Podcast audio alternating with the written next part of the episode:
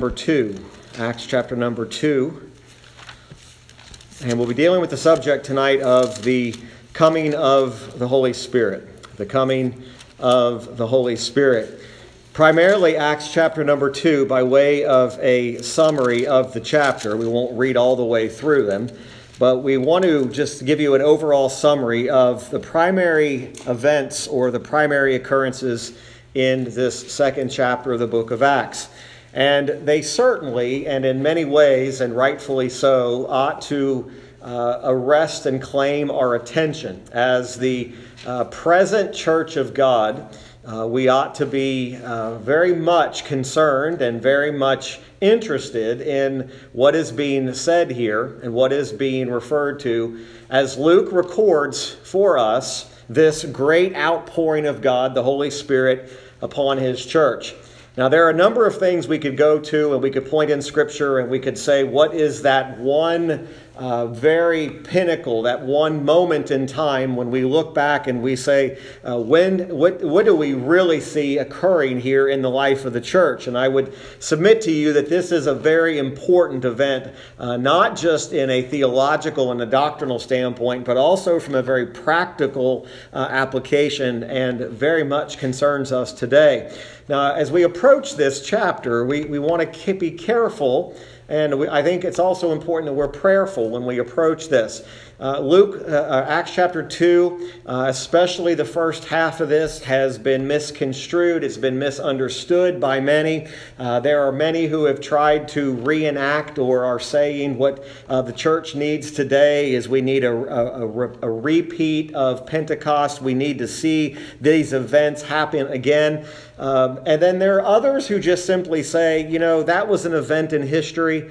Uh, the pouring out, the coming of the Holy Spirit has no relevance for today. And so we need to be very careful because both of those perspectives are in error.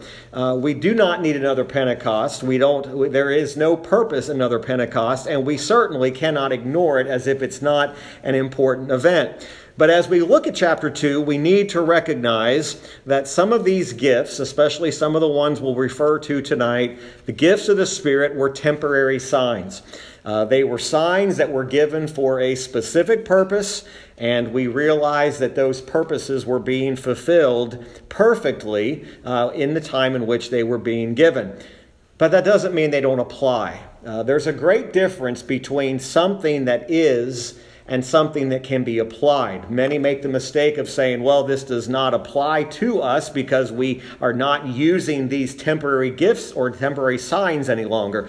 They do apply. Because what this teaches us in Acts chapter 2 is really the empowerment of the church. It teaches us that what is the power that drives the people of God. Uh, so here's a statement that we have to we have to settle this in our hearts. The Holy Spirit is exactly the same now as he was then. The Holy Spirit is exactly the same now as he was then. Why? Because the Holy Spirit is God. And when we read the scriptures that say that God does not change, that also includes the Holy Spirit. The Holy Spirit has not changed. Whatever he did for the church of God in at Pentecost, he is able to do for the church of God today. Now, does that mean that it's going to be the application or the use of these temporary signs? No, those temporary signs do not mean that because they're not used today, it doesn't mean that they don't apply to us today. The power of God has not diminished one ounce. God is just as powerful as he was at Pentecost and he is today. God, the Holy Spirit, is still with the church of God in this world. Every believer today, everyone in our midst today, possesses the indwelling Holy Spirit of God. So we did not, in our opening prayer tonight, we did not call for the Holy Spirit to come and dwell here. We didn't ask for his presence to show up because he's already here. He's present within every believer. So if that's the case, that the Holy Spirit is the same powerful God, and he's the same as he's always been, we should expect the power of God to be working among us. Now, is that going to show up in the speaking of tongues or these temporary signs? No. But the power of God is the same. You see, there are so many, especially the charismatics, that are making a grave mistake by saying, and all of these signs are to be utilized now. Well, these signs had a temporary purpose. And so we'll learn that throughout this chapter. Now, we're not going to cover all of this tonight, so uh, we're just kind of giving you the, the overview of this as we begin. So, verse 1 in chapter 2 uh, gives us the day of Pentecost. So, I'm going to give you a little bit of background tonight on, on what the day of Pentecost was and because sometimes we, we just say the day of Pentecost was the coming of the Spirit, and that certainly is true. But what was happening that day? What was the significance of it? So notice what it says in verse 1 And when the day of Pentecost was fully come, they were all with one accord in one place. And suddenly there came a sound from heaven as of a rushing mighty wind and it filled all the house where they were sitting. Now, this day of Pentecost is also known as the Feast of Pentecost. Now, there were three feasts that were commanded by God. And you could read about these in Leviticus 23. That entire chapter deals with the required great feasts that were given by the commandment of God. That's why there was this great crowd that was assembled at Jerusalem was the fact that ev- that God required every male Israelite to attend these feasts every year. So this was a common gathering day of one of these feasts.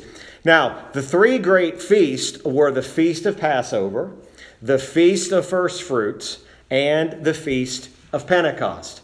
Now, the Feast of Passover we're probably familiar with because that's the feast that originated in Egypt when the judgment of God fell upon Egypt. You'll recall the story in the book of Acts. The Passover lamb was sacrificed.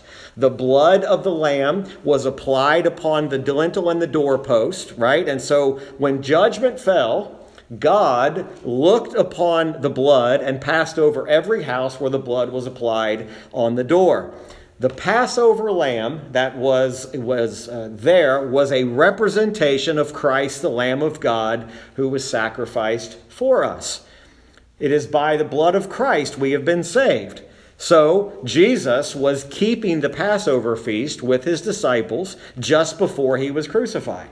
When we observed the Lord's Supper this past Sunday, it was at a Passover meal or a Passover feast that Jesus initiated or instituted the Lord's Supper and then gave the commandment to observe that in remembrance of him. So, this Passover feast is one we're very familiar with. Le- uh, Leviticus 23, verses 4 through 8, talks about the feast of Passover.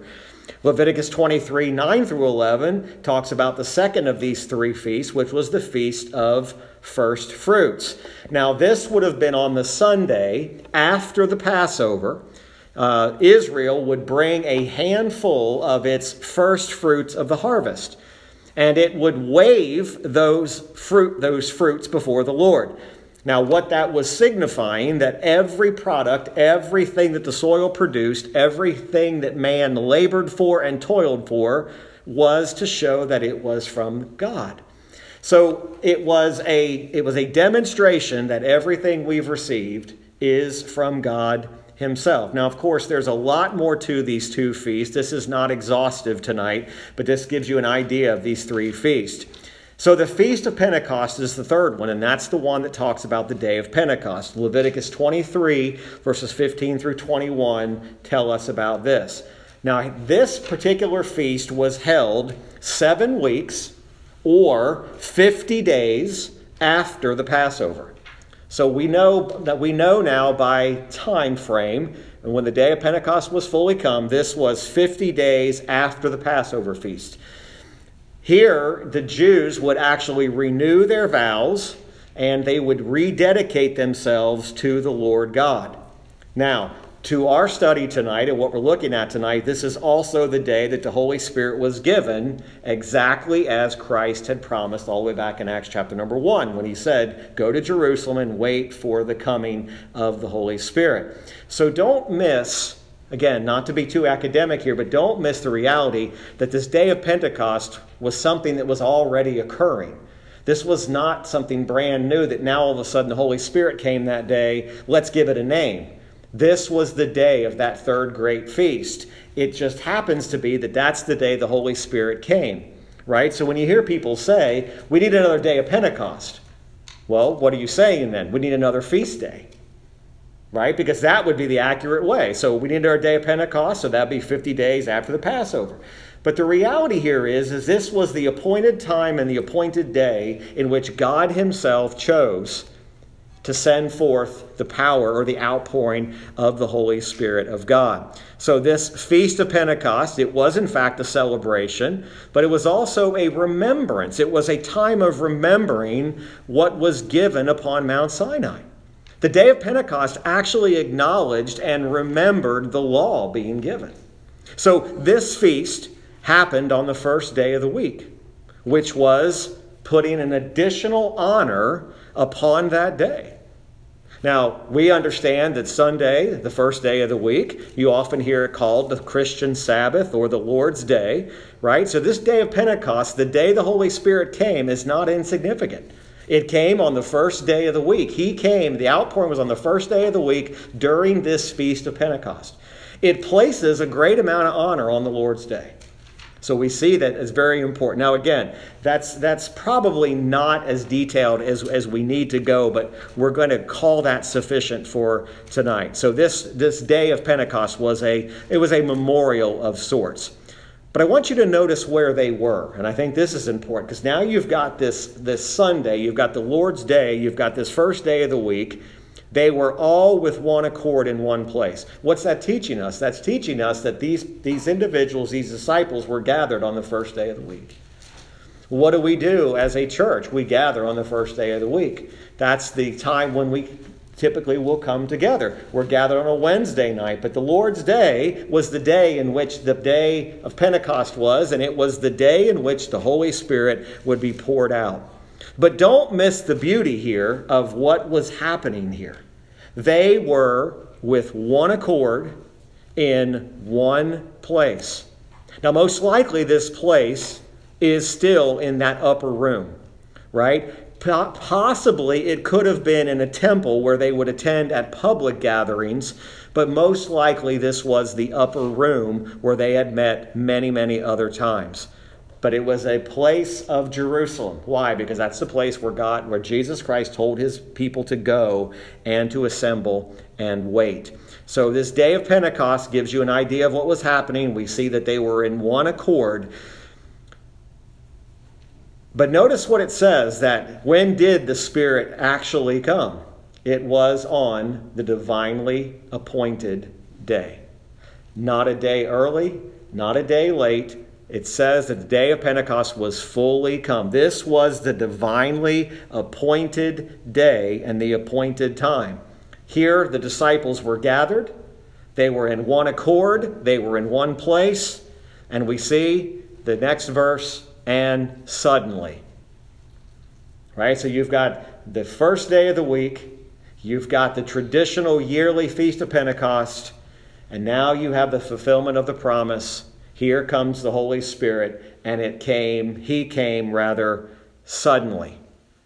Now, the word suddenly is a very descriptive word, right? It's a word that tells us that it came, it did not gradually build up. There wasn't some kind of a warning. There wasn't kind of some, uh, the lights didn't get low and there wasn't some change in the atmosphere. It just, he came suddenly. There came a sound right? And this is really important what's going to be said here. And this is why you really need to be meticulous when you study the word, because you can get this wrong just by how this is worded. And suddenly there came a sound from heaven as of a rushing mighty wind, or like a rushing mighty wind. It doesn't say that a great wind blew through, it said whatever that sound was. Does everybody see that? Whatever that sound was, was like a rushing mighty wind. We have a lot of people that read this and they say, oh, the Spirit came and the wind blew and it was blowing. No, it says that it was a sound from heaven. It's really important to study and see that. As of a rushing mighty wind, it was a sound of rushing wind. We can all get that in our mind tonight, what that is. When you hear the wind blowing, right, you hear the sound. It doesn't say there was actually wind, it just says there was a sound. Now, this is this was a symbol right? So what's happening here? The emphasis is not so much on what the sound is, but the wind throughout the scripture is also as a symbol of deity, right? So it is a picture or an emblem of the Spirit himself. Right? If you study the Hebrew and you study the Greek words for wind and the spirit are the same word. So what's being represented here is the wind is, is a symbol signifying the presence of the Holy Spirit. Wind is also in the Bible frequently used to represent the power and presence of God. Ezekiel 37 9 and Job 38 1 give that comparison of the power and presence of God being described like wind.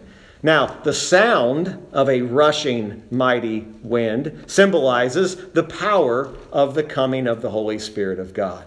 Now, this is very similar to what Jesus told Nicodemus back in John 3 in verse number 8. You don't have to turn there, I'll just read it to you. But this is the, during the, uh, the meeting, uh, he says, Jesus says, The wind bloweth where it listeth, and thou hearest the sound thereof, but canst not tell whence it cometh and whither it goeth. So is every one that is born of the Spirit. Even Jesus, when he's speaking with Nicodemus, emphasized the sound thereof. Right? He, he emphasized it was the sound, but you cannot tell when it, where it comes from, and you can't tell where it's going. And he said, Everyone that's born of the Spirit is born that exact way. So you see that, like the wind, you have God, and this is a demonstration that this is something being controlled by God. It's not being controlled by man, it's being controlled by a sovereign, almighty, irresistible God. So, very important to see that. So, this rushing mighty wind, it was a sound from heaven. Uh, some commentators say maybe it was almost like the sound of a thunderclap. Who knows what exactly was? But it was the sound of a wind. It's the way of the Spirit, is like what we just read in John 3. It came with a great noise, right? It was to signify this powerful working of the Spirit of God. Now, again, we get caught up on that and we don't realize what's actually taking place here. What's the intent of this? Well, notice that it says, as of a rushing mighty wind, and it filled all the house where they were sitting, right? It filled the whole house. Uh, not just the room, but the whole house, right? Now, this, this is being, the Spirit's being given for something right? God didn't tell them to go and wait there at Jerusalem just to send them some insignificant sign. He sent them there because what they're getting ready to receive, what's happening, is not only important, it's necessary. Right? He's not just giving them something that's, hey, this might be good for you, this may not be good for you. No, this is an emblem of deity. Right? At the same time, we see the wind, he says, and there appeared unto them cloven or divided tongues like as of fire, and it sat upon each of them. Right? Now, notice again, cloven tongues, right? Divided tongues, right? This is the, the tongues were divided in order to signify that, and again, we'll see this as we study Acts chapter number two, that these tongues were given, that God is going to divide the nations right? And this is going to be a division to the knowledge of His grace, right? Again, but you see how it's being described, and you see that it's described like as of fire. Like fire, right? Now, throughout the Bible, the fire is an emblem also of deity. Uh, we could go back to some Old Testament accounts. God appeared to Abraham as a burning bush or a burning lamp in Genesis 15. Moses in the burning bush in Exodus 3.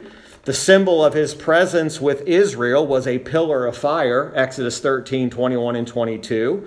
He showed himself before Elijah as a by a devouring fire, 1 Kings 18, 38. And then Isaiah 6, Isaiah's lips were cleansed by a live coal of fire. Hebrews 12, 29 tells us our God is a consuming fire. Now, these men were not set on fire. Right? They didn't they did they weren't engulfed in, in flames. But notice it says that the cloven tongues were like as of fire, like it, right? It was it had the appearance of. Like fire, the fire here uh, was being shown as a powerful symbol of the presence of God. So, what I want us to think about tonight, in the, the brevity of the time that we have, is to think about what was being given to them. What was the Spirit being given to them for? Right? Because I mean, we could we could very much get bogged down in what was this fire, what was this wind, and we could miss why was the Spirit being sent in the first place. And if we miss that, then we're really missing what God's Word is intending and where He's placing the emphasis on. Because notice the result, verse 4, of the coming, this mighty rushing wind, these cloven tongues like fire, and they were all filled with the Holy Ghost and began to speak with other tongues as the Spirit gave them utterance.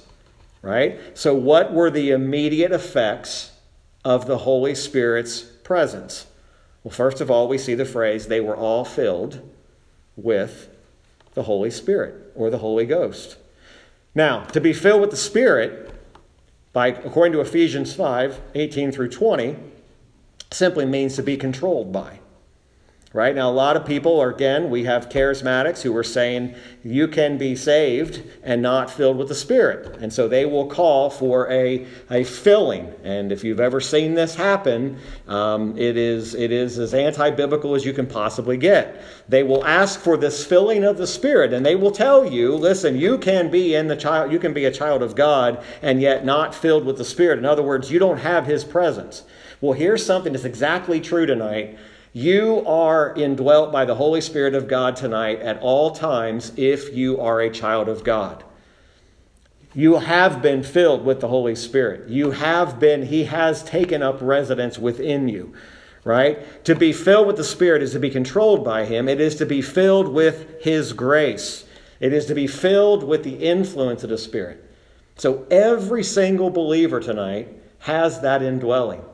Now keep in mind, the Holy Spirit has always been present. But the way the Holy Spirit now is coming here in Acts chapter number 2 is something that is completely different than what they knew before. This is not the Holy Spirit's beginning. The Holy Spirit was all over the Old Testament. But now you have him indwelling. You have him coming in and taking up residence. Now, again, a lot of people are going to put the emphasis on this next phrase. They miss the fill with the Holy Ghost part and what that means, and they immediately say, and look, and began to speak with other tongues. There's where they that's where they're driven to the emphasis. Now, they fail to look at the rest of that also that says, as the Spirit gave them utterance. Right? So here are these individuals now being filled with the, the Spirit and His influence right? They're filled now with the gifts of the Spirit. Don't lose sight of that. And now they are endowed or able with miraculous power to speak.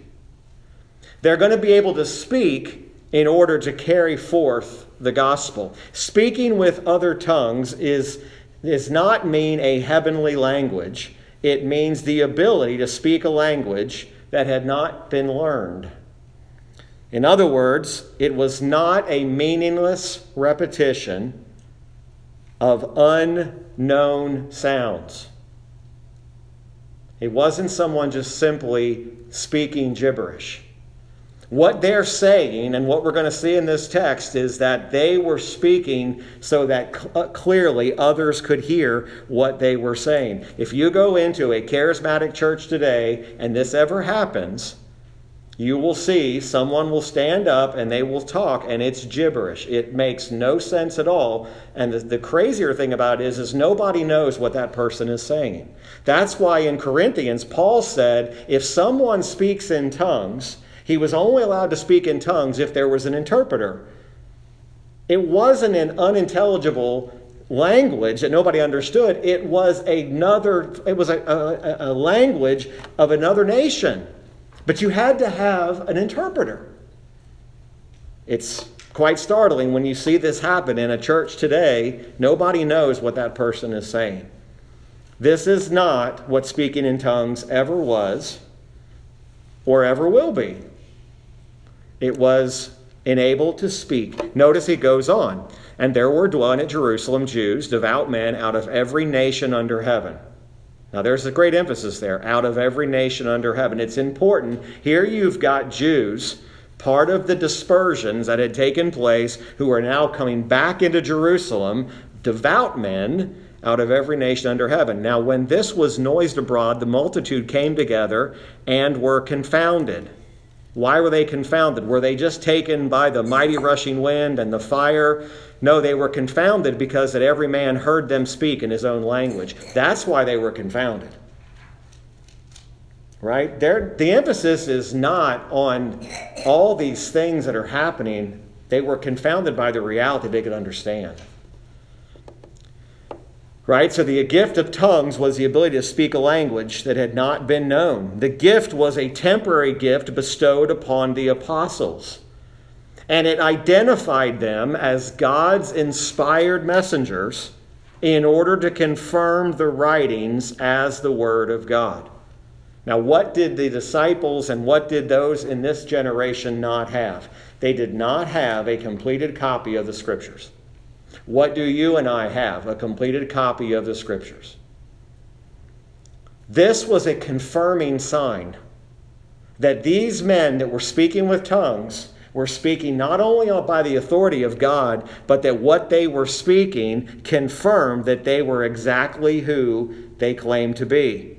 Right? We already have the complete revelation of God in the scripture. There is absolutely positively no need for these temporary sign gifts today.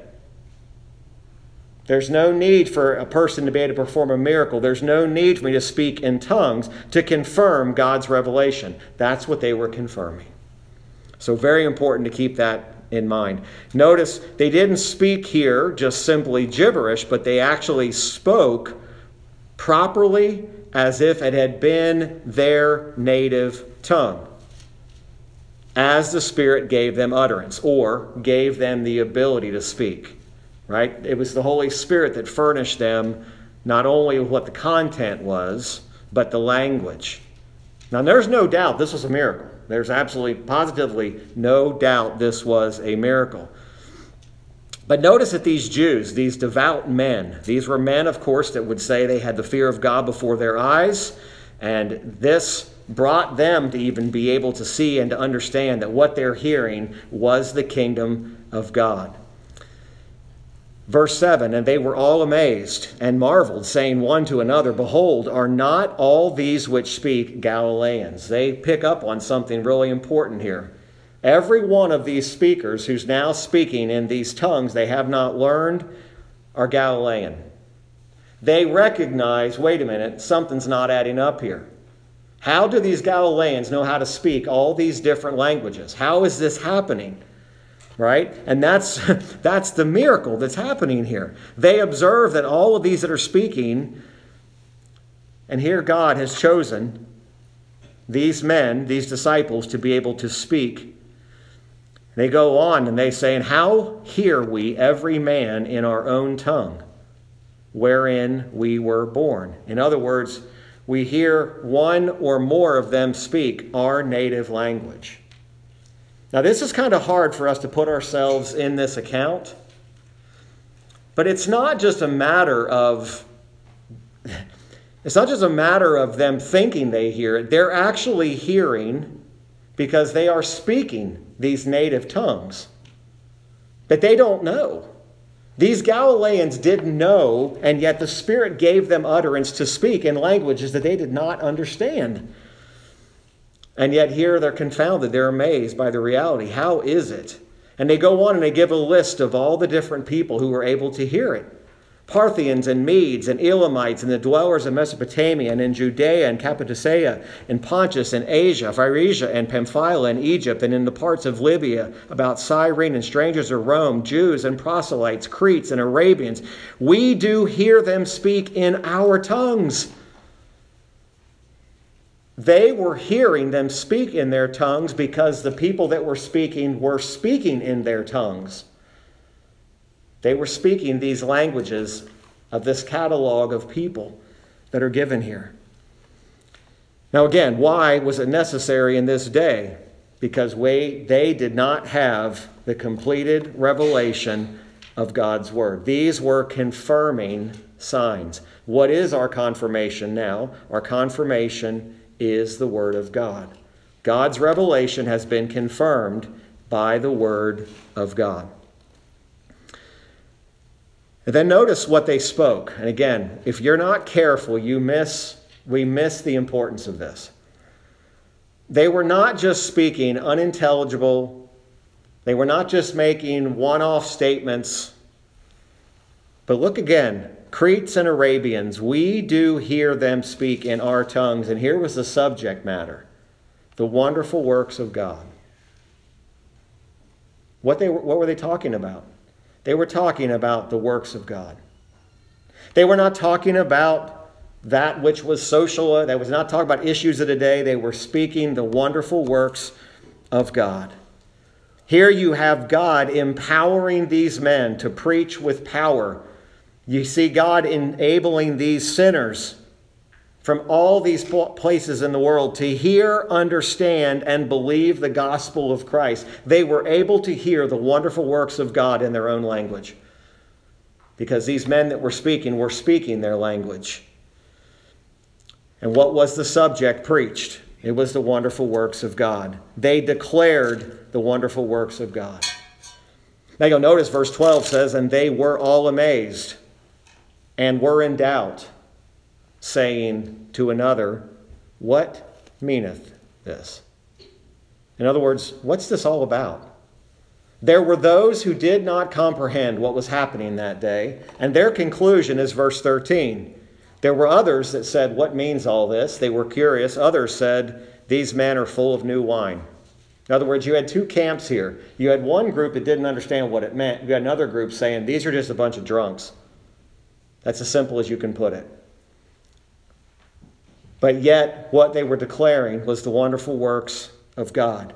Now, next week, when we get into what's often referred to as the sermon at Pentecost, which is where there's a very next phrase in verse 14, but Peter, standing up with 11, lifted up his voice. He speaks a sermon, right? And what is the subject of his sermon? It's the wonderful works of God, right? So here we see Peter, now empowered by the Holy Spirit of God, preaches by the power of God, the Holy Spirit and the subject matter he puts before the people is the sovereign Christ.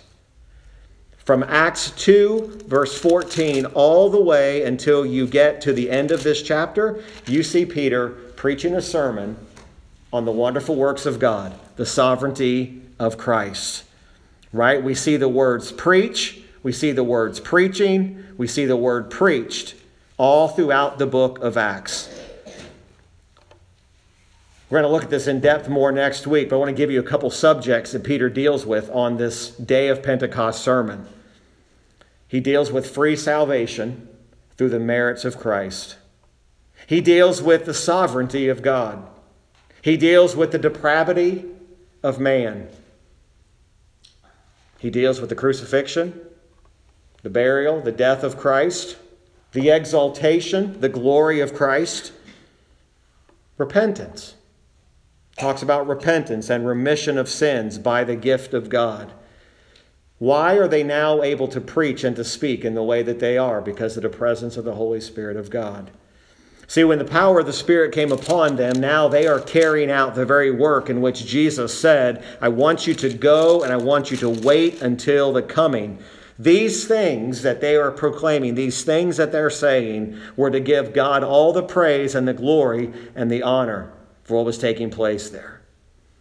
Now, again, those last two verses in chapter 2, verses 12 and 13, really give us an insight of how, how the coming of the Holy Spirit was received. Amazed, but the object was too much for them to comprehend. They couldn't fathom what are these things that are taking place before us? What is the significance of this?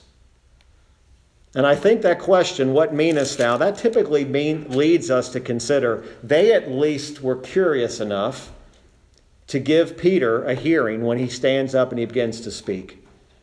But what about the second group? The others. It's interesting, one word can set off really an entire uh, train of looking. Who were these others? Who were these mockers? Uh, there are many commentators were in agreement with this that the others here is a reference to those who would have been known as the native Jews or even maybe the Pharisees who simply saw what was taking place and they said, Oh, these men are just drunk. They've gotten into the new wine and they really are not saying anything. Maybe it was because they couldn't hear it, they couldn't understand it. God did not allow them to understand it, God did not allow them to hear it. The apostles were not babbling, they were not speaking without able to be understood, but here's the key only God could give the hearer the understanding to hear it. Dear friends, that's no different than how you and I came to know Christ as our Savior. We were given ears to hear. When we pray that for people, give us eyes to see and ears to hear, we understand that it's by the sovereignty of God that opens up the ears and the eyes to understand even these basic truths.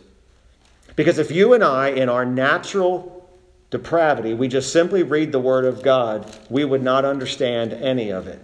We only understand it because the power of God is given to us to understand. We cannot read this account too many times, and we can never read it without asking God to reveal in us and reveal in our midst the fullness of the Spirit's power. Now, I said at the outset that the power of God's Spirit is exactly the same as it was at Pentecost. So, what is, a, what is a church or an individual saying when they say what we need is another day of Pentecost? Well, here's one conclusion they're coming to they're saying that God has lost some of his power. That's not biblically true. If they say we need what they had at Pentecost, they're saying that what we have now is not enough. The problem is not the power of God and the Holy Spirit. The power is in people not being yielded to the Spirit of God. God has never lost his power. God has never lost his ability. You and I, and even as our church, there is absolutely nothing we can accomplish outside of the power of the Holy Spirit. But do we rely on the Spirit? Do we truly believe that we can do nothing without the Spirit of God? Now, there are those that say, well, the only way you can have the power of God is to have these sign gifts reinstituted. It does not demonstrate the power of God to see someone stand up and speak something that nobody understands. There's no power of God in that. But yet, you would be led to believe that if you can't speak in this gibberish language, that you don't have enough faith. The Bible doesn't say that. This was a temporary sign gift that was given exclusively to confirm the revelation of God. How do we know we don't need it any longer? Because we have the full revelation of God in the scriptures. When someone asks you a question, why don't you believe that we can speak in tongues and perform these miracles? Because you need to understand what was the purpose of those sign gifts to begin with to confirm the revelation of God. We already have it confirmed. So, what do we pray for? We pray that we would live yielded and filled with the Holy Spirit of God, that the influence and the power of the Holy Spirit would convert those that gather to hear the word. Now, church, when we're sitting here on a Sunday morning at 11:30 and we're intentionally preaching the gospel, you realize what we're asking for? We're asking for the Spirit of God to convert the soul. We're asking for the Spirit of God to bring the saint to repentance who's living in sin. We're asking for the power of the Holy Spirit to bring those who have turned away from God and to bring them back. The power of the Spirit is just as necessary now as it was in the day of Pentecost. When Jesus said, Wait for the power of the Holy Spirit, he was telling them, because without the Holy Spirit of God, you can do nothing. Now, I know in our Baptist churches, we are so afraid of the Holy Spirit because the charismatics, have, the charismatics have done this to us.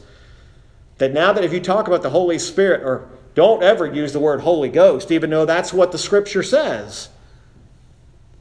Don't allow the third person of the Trinity to be negated because of heretical teaching.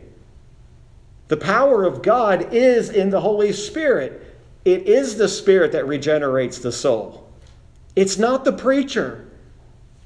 It's not your ability to convince them. It's the Spirit of God. Lest we just, when we pray, and we pray, we just simply say, God, give them eyes to see and ears to hear, make them willing to believe. If you pray with knowledge, you're actually praying for the power of the Holy Spirit to be at work. Every Sunday morning in this place during our prayer meeting, we pray for the Holy Spirit of God to work because that is the only power that converts. It's also the only power that changes the heart. It's the only power that's going to do a work in your family. It's the only, it's the only power that's going to convert your children's souls and your grandchildren's souls. Yet people are buying in hook, line, and sinker for all these false signs that are nothing but signs from the devil himself because they are unnecessary and they're not scriptural. The power of God, the power of the indwelling Holy Spirit, no matter if it's me or any other man who's ever stood behind this pulpit, the success, I, I, use that word a little bit with hesitancy, but the success in preaching the word is entirely dependent upon the working of the Holy Spirit. Completely. And anything that we do as a church is fully dependent upon the Holy Spirit of God. It is God's Spirit that must be at work. Now, next week, we're going to start digging into this sermon of Peter's, and you'll notice that it runs from verse 14 all the way to verse 47. So that's quite a sermon, and there's quite a lot of material in that. We're going to take it in, in pieces and try to work through it. But if you want to read ahead, read through and just look at now, again, this same Peter who denied the Lord three times is now the Peter who's standing up, and he is speaking with a boldness that has been unseen up to this point. He's speaking with boldness that is only boldness that comes by the presence of the Holy Spirit. Amen. Well, let's pray together and then